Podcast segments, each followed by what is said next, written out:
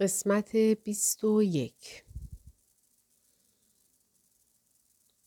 کازو کی را که زانوانش دیگر توان ایستادن نداشتند نگه داشت و گفت ولش کن خواهر من جمع می کنم. ناگاره ساکت تماشا می کرد. اولین بار بود که کتاکه کی را در چنین شرایط وخیمی می دید. به خاطر شغلش دائم با افراد بیمار سر و کار داشت. اما دیدن ناخوشی دوستش او را به قدری ترساند که رنگ از چهرهش پرید. منمن کنان گفت کی عزیزم. فومیکو پرسید حالت خوبه؟ طبیعتا این جریان توجه فوساگی را هم به خودش جلب کرد و او سرش را بالا آورد. ببخشید. کتاکی توصیه کرد. فکر کنم کی باید بره بیمارستان. نه حالم خوب میشه. جدی میگم. اما من واقعا فکر می‌کنم کی با یک دندگی سرش را تکان داد. اما وقتی نفس می‌کشید سینش خسخس می‌کرد. وضعیتش بدتر از آن چیزی بود که خودش فکر می‌کرد. ناگاره حرفی نزد.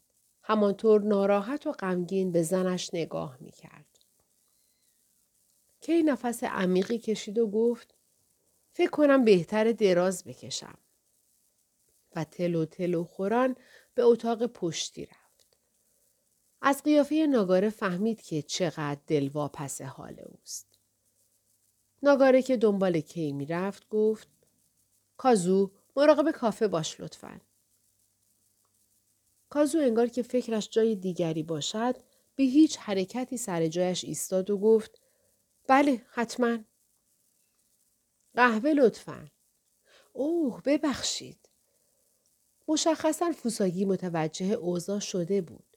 اما داشت خودش را کنترل می کرد و منتظر بود تا درخواستش را مطرح کند. فوساگی با یادآوری قهوه کازو را از آن سردرگمی بیرون آورد. کازو به قدری نگران حال کی بود که هنوز قهوه فوساگی را برایش نبرده بود. روز با چنین جو سنگین و اندوهگینی که همچنان ادامه داشت به پایان رسید. کی از زمانی که باردار شده بود هر زمان که وقت داشت با بچه صحبت می کرد. چهار هفته حاملگی برای اینکه آن بچه را صدا بزند کمی زود بود. اما این مسئله مانع او نمی‌شد. صبح را با صبح به خیر شروع می کرد و در تمام روز ناگاره را بابایی صدا می زد. و آماده می شد تا تمام اتفاقهای روز را برایش تعریف کند. او این گفتگوی خیالی با بچهش را بخش جذاب و فوقلاده هر روز می دانست. می بینی؟ این باباییه. پدر من؟ بله. گنده است. بله. ولی فقط هیکلش بزرگ نیست. قلب بزرگی هم داره. بابای خیلی مهربون و دوست داشتنیه. خوبه. واسه به دنیا اومدن لحظه شماری می‌کنم. مامان و بابایی هم برای دیدن تو لحظه شماری می‌کنن عشقم. البته در این گفتگو کی نقش دو نفر را بازی می‌کرد. اما واقعیت ناراحت کننده این بود که هرچه از بارداری کی میگذشت وضعیتش بدتر می‌شد. در هفته پنجم داخل رحم کیسه تشکیل می شود به طول یکی دو میلیمتر. در این زمان ضربان قلب بچه قابل تشخیص است. از این زمان اندامهای بدن با سرعت شکل می گیرند. چشمها، گوشها و دهان درست می شوند. شکم، روده، ششها، لوزالمعده، اعصاب مغزی و آورت به وجود می آیند و دستها و پاها شروع به رشد می کنند. تمامی این تکامل های اولیه در جنین به وضعیت جسمی کی آسیب می زدند. همچنین آنقدر گر می گرفت که انگار تب دارد. هورمون های بدنش که در حال درست کردن جفت بودند به او احساس رخفت و افسردگی می‌دادند و به همین دلیل ناگهان احساس شدید خواب بر او چیره می‌شد. حاملگی روی خلق و خویش تأثیر گذاشته و مانند ابر بهاری شده بود. مراحلی از نگرانی، خشم ناگهانی و در آخر احساس افسردگی را همزمان تجربه می کرد. بعضی وقتها طعم بعضی چیزها برایش از حالت معمولی متفاوت بود. با وجود اینها هیچگاه اعتراض نمی کرد. به علت شرایطی که از بچگی همراهش بود و به طور مرتب و البته طولانی مدت در بیمارستان به سر می برد، هیچگاه درباره ناخوشی های جسمیش ناله نمی کرد. اما طی چند روز اخیر وضعیتش به سرعت بدتر شد. دو روز پیش ناگاره فرصتی پیدا کرد تا برای پاره توضیحات چند دقیقه ای با دکتر عمومی کی تنها باشد. دکتر به او گفته بود صاف و پوسکنده بگم. قلب همسر توان تحمل زایمان را نداره. تهوع حاملگی از هفته ششم شروع میشه. اگه دوره تهوع شدت پیدا کرد باید بستری بشه. اگر انتخاب کرده بچه دار بشه باید بدون امکان زنده موندن خودش و بچه خیلی کمه. حتی اگه خودش و بچه هم نجات پیدا کنند آسیب جدی به بدنش وارد میشه. باید بفهمه که بیشک خیلی عمر نمی‌کنه. دکتر این را هم گفته بود که معمولا بین 6 تا 12 هفته میشه سخت رو انجام داد. در مورد شرایط همسرتون ایشون باید سخت کنه و این عمل باید هرچه زودتر انجام بشه. بعد از اینکه به خانه برگشتند، ناگار مقابل که ایستاد و حرفای دکتر را برایش تعریف کرد. وقتی حرفش تمام شد، کی خیلی کوتاه سرش را به علامت تایید تکان داد. تنها حرفی که زد این بود. می‌دونم. بعد از تعطیل کردن کافه ناگاره تنها کنار پیشخان نشست. فقط نور لوستر دیوار کوب سالن را روشن نگه داشته بود. روی پیشخان چند دورنای کاغذی کوچک که ناگاره با تا کردن دستمال کاغذی درست کرده بود به صف ایستاده بودند. تنها صدای تیک تاک ساعتهای دیواری در داخل کافه شنیده می‌شد و دستهای ناگاره تکان میخوردند. دینگ دینگ. با اینکه زنگ به صدا درآمد، ناگاره هیچ واکنشی نشان نداد. دورنای کاغذی را که تازه تا کرده بود کنار بقیه روی پیشخان گذاشت. کتک داخل شد. چون نگران کی بود سر راهش از سر کار به خانه به آنجا سری زده بود. ناگاره که به دورناهای کاغذی روی پیشخان خیره شده بود، سرش را به علامت سلام کمی تکان داد. کتاکه دم ورودی کافه ایستاد و پرسید حال کی چطوره؟ او از همان ابتدا از بارداری کی خبر داشت. اما اصلا فکرش را نمی کرد که به این سرعت حال او بدتر شود. او به اندازه همان چند ساعت پیش دلواپس بود. ناگاره فورا جواب نداد. دستمالی دیگر برداشت و مشغول تا کردنش شد. گفت به هر شکلی شده باهاش سر می‌کنه. کتاکه کنار پیشخان نشست. یک صندلی میانشان فاصله بود. ناگاره نوک بینیش را خاراند. به کتاکه که با شرمندگی سرش را تکان می‌داد نگاه کرد و گفت ببخشید باعث نگرانیت شدیم. نباید بابت این چیزا نگران باشی. اما نباید بره بیمارستان؟ بهش گفتم باید بره. ولی گوش نمیده. آره ولی کار تا کردن دورنای کاغذی را تمام کرد و به آن خیره شد. با صدایی که به سختی شنیده می‌شد زیر لب گفت من نمی‌خواستم بچه دارشه. اگر کافه آنقدر کوچک و ساکت نبود کتاکه صدای او را نمیشنید. با لبخندی کمرنگ به کتاکه نگاه کرد و گفت ولی دو پاش رو کرده بود توی کفش. سپس سرش را پایین انداخت. گفته بود که مخالف بچه دار شدن است. اما بیشتر از این نمی توانست کاری کند. نمی توانست بگوید بچه نداشته باش. نه بگوید می‌خوام بچه دارشی. نمی توانست تصمیم بگیرد کی را انتخاب کند یا بچه را. کتاکه نمی‌دانست چه بگوید. به پنکه سخفی نگاه کرد که آرام میچرخید. با لحنی موافق گفت سخته.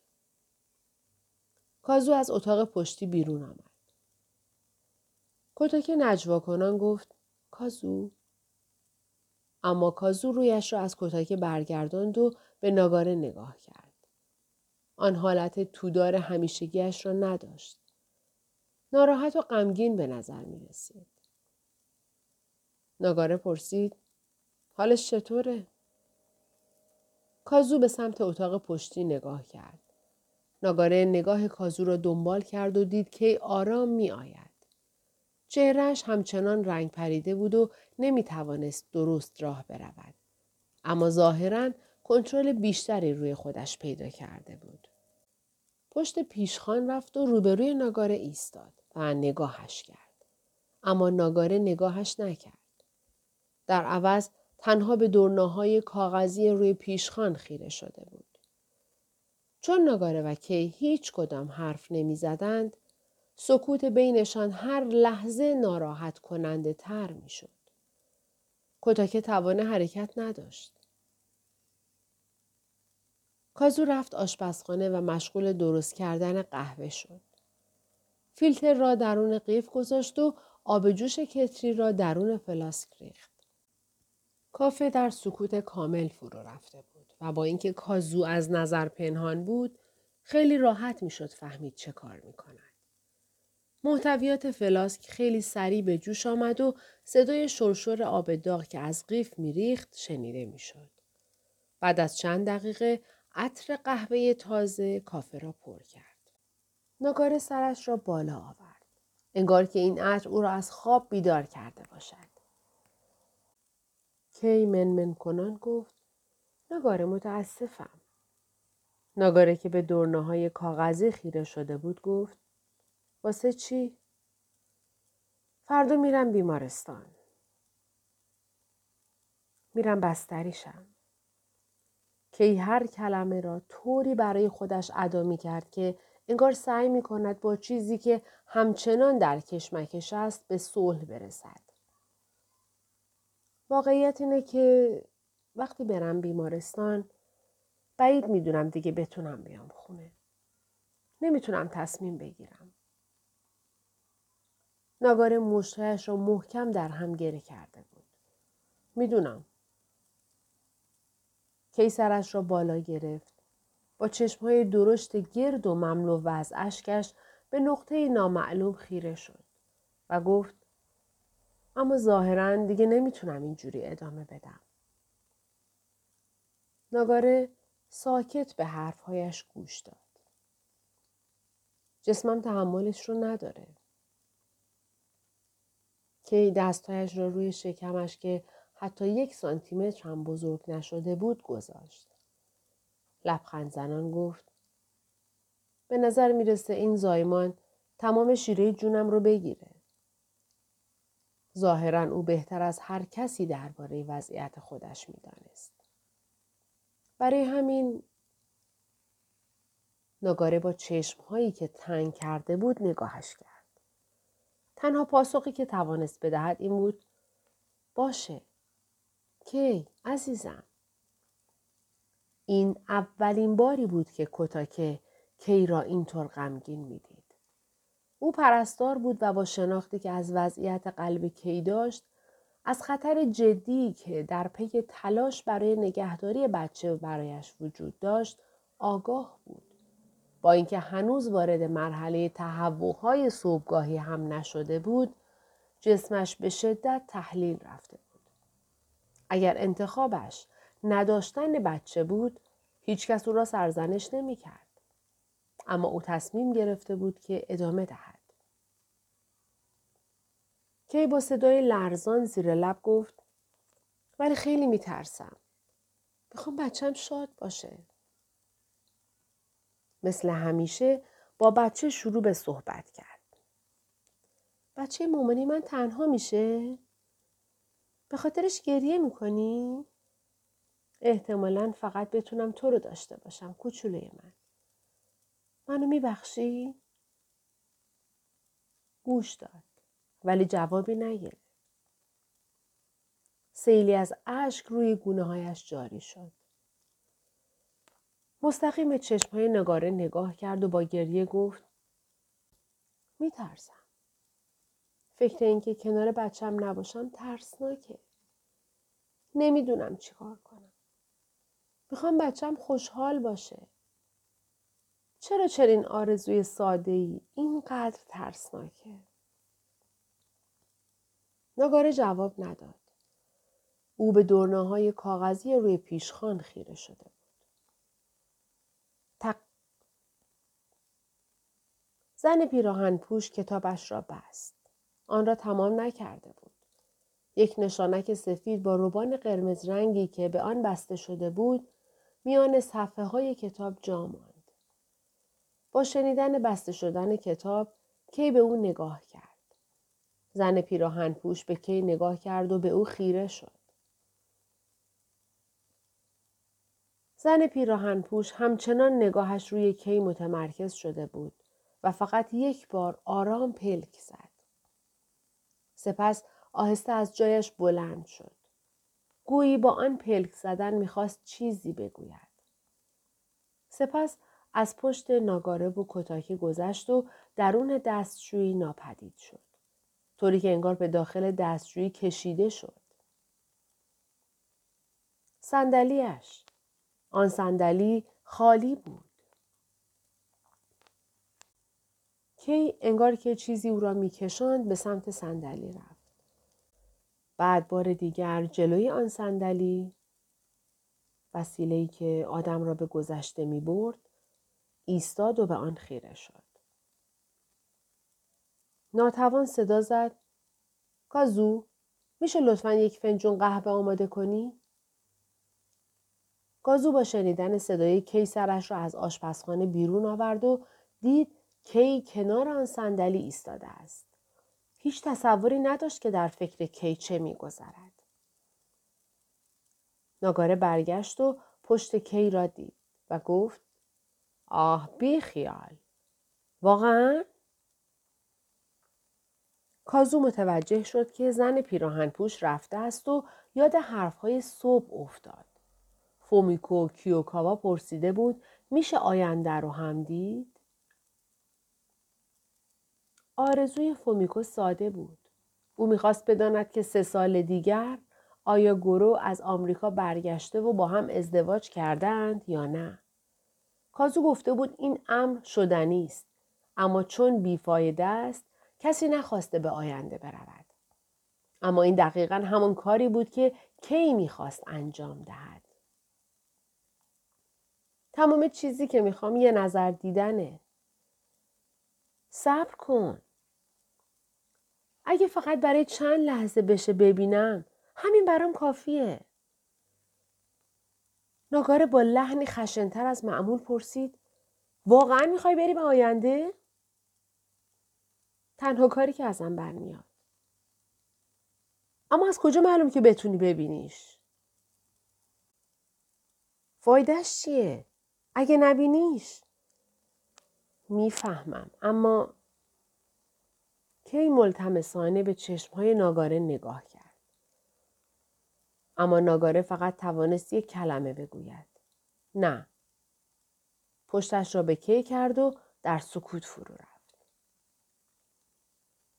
ناگاره تا پیش از این هیچ وقت با تصمیمات کی مخالفت نکرده بود. او به شخصیت مقاوم و مصمم کی احترام میگذاشت.